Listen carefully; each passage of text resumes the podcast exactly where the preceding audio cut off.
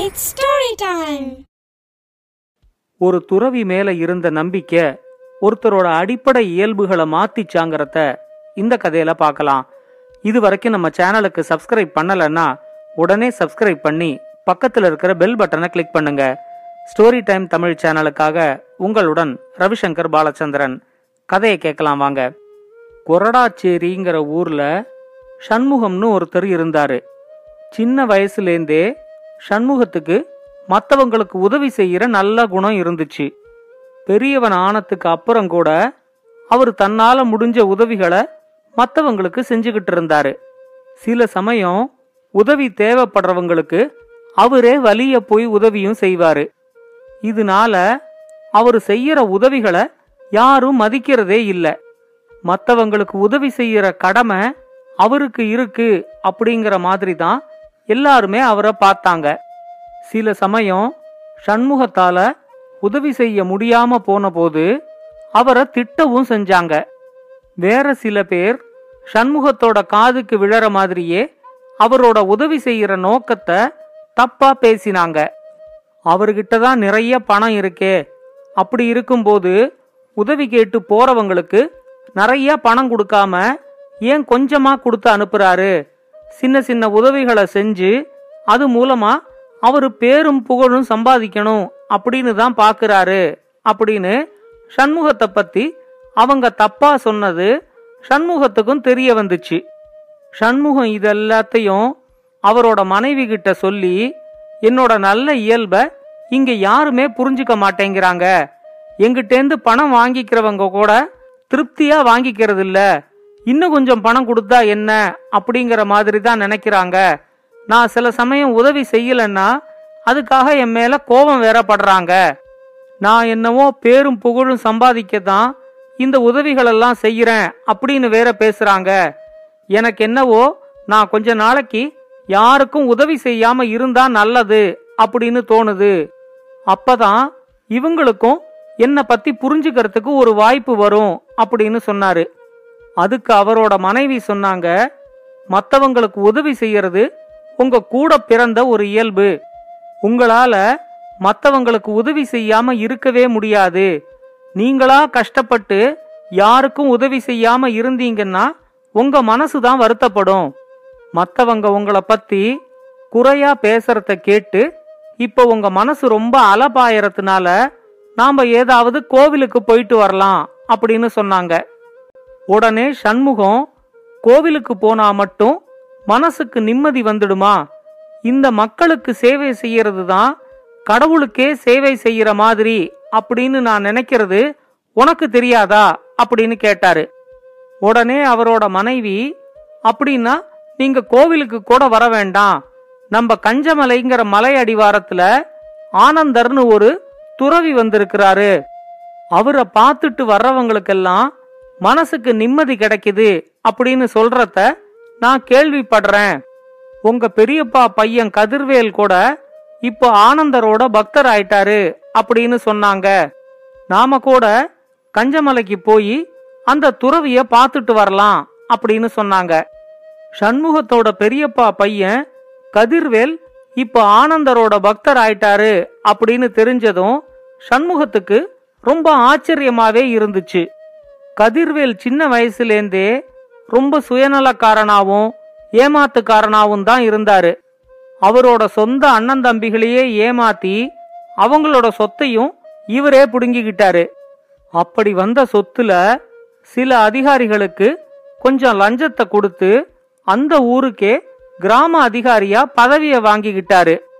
எப்பவுமே தனக்கு இணையான ஆள் யாருமே இல்ல அப்படிங்கிற அகம்பாவம் வேற கதிர்வேலுக்கு ரொம்ப அதிகம். அப்படிப்பட்ட கதிர்வேலையே ஆனந்தர் மாத்திருக்கிறாரு அப்படின்னா அவரை போய் ஒரு தடவை பார்த்துட்டு வரலாம் அப்படின்னு சண்முகம் முடிவு பண்ணாரு. ஆனா நேர கஞ்சமலை போறதுக்கு முன்னாடி கதிர்வேலோட வீட்டுக்கு போயிட்டு அவர் எப்படி மாறி இருக்காரு அப்படிங்கறத பார்த்துட்டு அதுக்கு அப்புறமா கஞ்சமலை போய் ஆனந்தரை பார்க்கலாம் அப்படின்னு சண்முகம் நினைச்சாரு. சண்முகமும் அவரோட மனைவியும் கதிர்வேல் இருந்த ஊருக்கு போய் அவரோட வீட்டுக்கு போகும்போது அங்க பெரிய பூஜை நடந்துகிட்டு இருந்துச்சு அந்த ஊர் மக்கள் நிறைய பேர் அந்த பூஜையில கலந்துகிட்டு இருந்தாங்க கதிர்வேலுவும் சண்முகத்தையும் அவரோட மனைவியையும் வரவேற்று அந்த பூஜையில பங்கெடுத்துக்க சொன்னாரு. பூஜை முடிஞ்சதும் கதிர்வேல் சண்முகத்துக்கிட்ட சொன்னாரு பாத்தியா முன்னாடி இந்த ஊர்ல எல்லாரும் என்ன உதவாக்கற வெட்டி சண்டைக்கு போறவன் அப்படிங்கிற மாதிரி எல்லாம் பேசிக்கிட்டு இருந்தாங்க. இப்போ ஆனந்தரோட அருளால இவங்க எல்லாரும் என்ன ரொம்ப கொண்டாடுறாங்க அப்படின்னு சொன்னாரு. உடனே சண்முகமும் அப்ப ஆனந்தரோட அருளால நீ திருந்திட்டியா? முன்ன மாதிரி இப்ப நீ மத்தவங்களுக்கு தீங்கு செய்யறது அவங்களோட சண்டைக்கு போறது இதெல்லாம் செய்யறது இல்லையா மத்தவங்களுக்கு உதவி செய்யற மாதிரி ஆனந்தர் உன்னை மாத்தினதே பெரிய ஆச்சரியம்தான் அப்படின்னு சொன்னாரு. உடனே கதிர்வேல் ஆனந்தர் மேல எனக்கு முழு நம்பிக்கை இருக்கு. நான் அவரோட சீடன் ஆனத்துக்கு அப்புறமா தான் இந்த ஊர்ல இருக்கிற எல்லாரும் என்ன மதிக்கவே ஆரம்பிச்சிருக்காங்க. ஆனா அதுக்காக நான் என்னோட இயல்பை விடவே இல்லை. இந்த ஊர்ல வீரப்பன்னு ஒருத்தர் எனக்கு எதிரா முன்னாடி ஒரு வழக்குல சாட்சி சொன்னாரு. இப்ப கிராம அதிகாரியான நான் ஒரு நல்ல நடத்தை சான்றிதழ் கொடுத்தா அவரோட பையனுக்கு ஒரு நல்ல வேலை கிடைக்கிற மாதிரி இருந்துச்சு. ஆனா அவரு எனக்கு எதிரா சாட்சி சொன்னத நான் மனசுல வச்சுக்கிட்டு அவரோட பையனுக்கு நடத்தை சான்றிதழ் நான் கொடுக்கல. அதனால அந்த நல்ல பையனுக்கு வேலை கிடைக்காமலே போயிடுச்சு அப்படின்னு சொன்னாரு.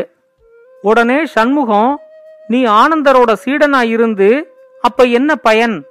பழைய கோபங்களெல்லாம் மனசுல வச்சுக்கிட்டு ஒரு நல்ல பையனுக்கு கிடைக்க இருந்த வேலைய நீ இப்படி கெடுத்து விட்டது நியாயமா? அப்படின்னு கேட்டாரு. உடனே கதிர்வேல் முகத்தை சுழிச்சுக்கிட்டு நீ சொல்றதெல்லாம் கேக்கறதுக்கு நல்லாதான் இருக்கு. ஆனா எனக்கு தீமை செஞ்ச ஒருத்தனுக்கு நன்மை செய்யற அளவுக்கு நான் இன்னும் மாறல. இன்னொன்னையும் சொல்றேன் கேளு. உங்க ஊரை சேர்ந்த கண்ணன் அவரோட மகளுக்கு திருமணம் பேசுறதுக்காக முந்தா நாள் இந்த ஊருக்கு வந்திருந்தாரு. கண்ணன் எனக்கு தெரிஞ்சவருங்கிறதுனால மாப்பிள வீட்டுல கண்ணனோட குடும்பத்தை பத்தி எங்கிட்ட விசாரிச்சாங்க. கண்ணன் இங்க வந்திருந்தப்போ அவரோட மகளும் என்னோட மகளும் பார்க்கறதுக்கு ஒரே மாதிரி இருக்கா அப்படின்னு அவர் சொன்னது எனக்கு கொஞ்சம் கூட பிடிக்கல. என்னோட அந்தஸ்து வேற அவரோட அந்தஸ்து வேற. அப்படி இருக்கும்போது இவங்க ரெண்டு பேரும் ஒரே மாதிரி இருக்கிறதா கண்ணன் சொன்னதும் எனக்கு ரொம்ப கௌரவ குறைச்சலா இருந்துச்சு. அதனால நானே கண்ணனுக்கு அந்த சம்பந்தம் கிடைக்காத மாதிரி பண்ணிட்டேன் அப்படின்னு சொன்னாரு. உடனே சண்முகம் ரொம்ப அதிர்ச்சியாகி இத மாதிரி நீ செய்யறதுனால உனக்கு என்ன லாபம்? ஒரு நல்ல காரியம் நடக்க விடாம செஞ்சிட்டியே அப்படின்னு தன்னோட ஆதங்கத்தை கதிர்வேல் கிட்ட கேட்டாரு. கதிர்வேல் ரொம்ப அலட்சியமா எனக்கு அதனால ஒரு லாபமும் இல்லைன்னாலும் கண்ணனுக்கு அதனால நஷ்டம் தானே என்னால அவருக்கு ஒரு நஷ்டம் வந்ததுல எனக்கு ஒரு அல்ப சந்தோஷம் அவ்வளவுதான் அப்படின்னு சொன்னாரு. உடனே சண்முகம் உன்னோட இந்த இயல்பு ஆனந்தருக்கு தெரிஞ்சும் அவர் இது தப்பு அப்படின்னு சொல்லி உனக்கு எடுத்து சொல்லலையா? அப்படின்னு கேட்டாரு. கதிர்வேல் சொன்னாரு என்னோட இந்த இயல்பை பத்தி ஆனந்தருக்கு ஓரளவுக்கு தெரியும். அவரால எனக்கு நன்மை கிடைக்குது அப்படிங்கிற ஒரே காரணத்துக்காகத்தான் நான் அவருக்கு சீடனா சேர்ந்தேன். இந்த ஊர்ல அவரால எனக்கு எவ்வளோ மதிப்பு மரியாதையும் கிடைக்குது அப்படிங்கறத தான் இப்ப நீயே பாத்தியே. இது ஒண்ணுதான் காரணமே தவிர மத்தபடி மத்தவங்களுக்கு நன்மை செய்யணும் அப்படிங்கறதுக்காக நான் அவரோட சீடனா சேரல அப்படின்னு சொன்னாரு. கதிர்வேல் சொன்னதை கேட்டதும் அதுக்கு மேலையும் கதிர்வேலோட வீட்டுல தங்கறது சண்முகத்துக்கு கொஞ்சம் கூட பிடிக்கல. அவர் அடுத்த நாளே கதிர்வேல் கிட்ட விடை பெற்றுக்கிட்டு அங்கேருந்து கிளம்பினாரு. சண்முகம் அவரோட மனைவிய கூட்டிக்கிட்டு கஞ்சமலைக்கு போய் ஆனந்தரை பார்க்காம தன்னோட ஊருக்கே திரும்பி போயிடலாம் அப்படின்னு முடிவு பண்ணாரு. இவ்வளோ தூரம் வந்துட்டு கஞ்சமலைக்கு போய் ஆனந்தரையும் பார்த்துட்டு அதுக்கு அப்புறமா ஊருக்கு போகலாம் அப்படின்னு அவரோட மனைவி சொன்னப்போ சண்முகம் சொன்னாரு கதிர்வேலோட இயல்பை பத்தி ஆனந்தருக்கு தெரிஞ்சிருந்தும் கதிர்வேலை மாத்துறதுக்கு முயற்சி செய்யாம தன்னோட சீடனா அவர் ஏத்துக்கிட்டு இருக்காரு. ஆனந்தரோட சீடனா ஆனதுனால கதிர்வேலுக்கு ஊருக்குள்ள எப்படி மதிப்பும் மரியாதையும் அதிகமாச்சுதோ அதே மாதிரி கதிர்வேலை சீடனா ஏத்துக்கிட்டதுனால ஆனந்தருக்கும் ஏதோ ஒரு மறைமுக நன்மை கிடைக்குது. அதனால தான் அவரு கதிர்வேலோட இயல்பை மாத்துறதுக்கு முயற்சி செய்யல. கதிர்வேலோட தீய இயல்புகளை பத்தி நல்லா தெரிஞ்சிருந்தும் அவரை மாத்துறதுக்கு முயற்சி செய்யாத ஆனந்தரை பார்க்கணும்னு எனக்கு தோணல. என்னோட இயல்பு மற்றவங்களுக்கு உதவி செய்யறது. யார் என்ன குறை சொன்னாலும் நான் என்னோட இயல்பை மாத்திக்க போறதில்ல அப்படிங்கிற முடிவுக்கும் வந்துட்டேன். அதனால இனிமே ஆனந்தரை பார்த்து தான் என் மனசுக்கு நிம்மதி வரணும் அப்படிங்கறது இல்ல. நான் எடுத்த முடிவிலேயே என் மனசுக்கு நிம்மதி வந்துட்டதுனால இப்ப நான் ஊருக்கே திரும்பி போறேன் அப்படின்னு சொன்னாரு. அவரோட மனைவியும் அவர் எடுத்த முடிவு சரிதான் அப்படின்னு நினைச்சுக்கிட்டு ஆனந்தரை பார்க்காமலேயே ஊருக்கே திரும்பி வந்தாங்க. இந்த கதையை பத்தின உங்களோட கருத்துக்களை பின்னூட்டத்துல கமெண்ட்ஸா பதிவு பண்ணுங்க. இது மாதிரி இன்னும் பல நல்ல கதைகளை கேட்க ஸ்டோரி டைம் தமிழ் சேனலோட தொடர்புல இருங்க. நன்றி வணக்கம். இந்த கதை உங்களுக்கு பிடிச்சிருந்தா லைக் பண்ணுங்க கமெண்ட் பண்ணுங்க ஷேர் பண்ணுங்க. மறக்காம ஸ்டோரி டைம் தமிழ் சேனலை சப்ஸ்கிரைப் பண்ணுங்க. அப்படியே பக்கத்துல இருக்க அந்த பெல் ஐகானையும் கிளிக் பண்ணுங்க.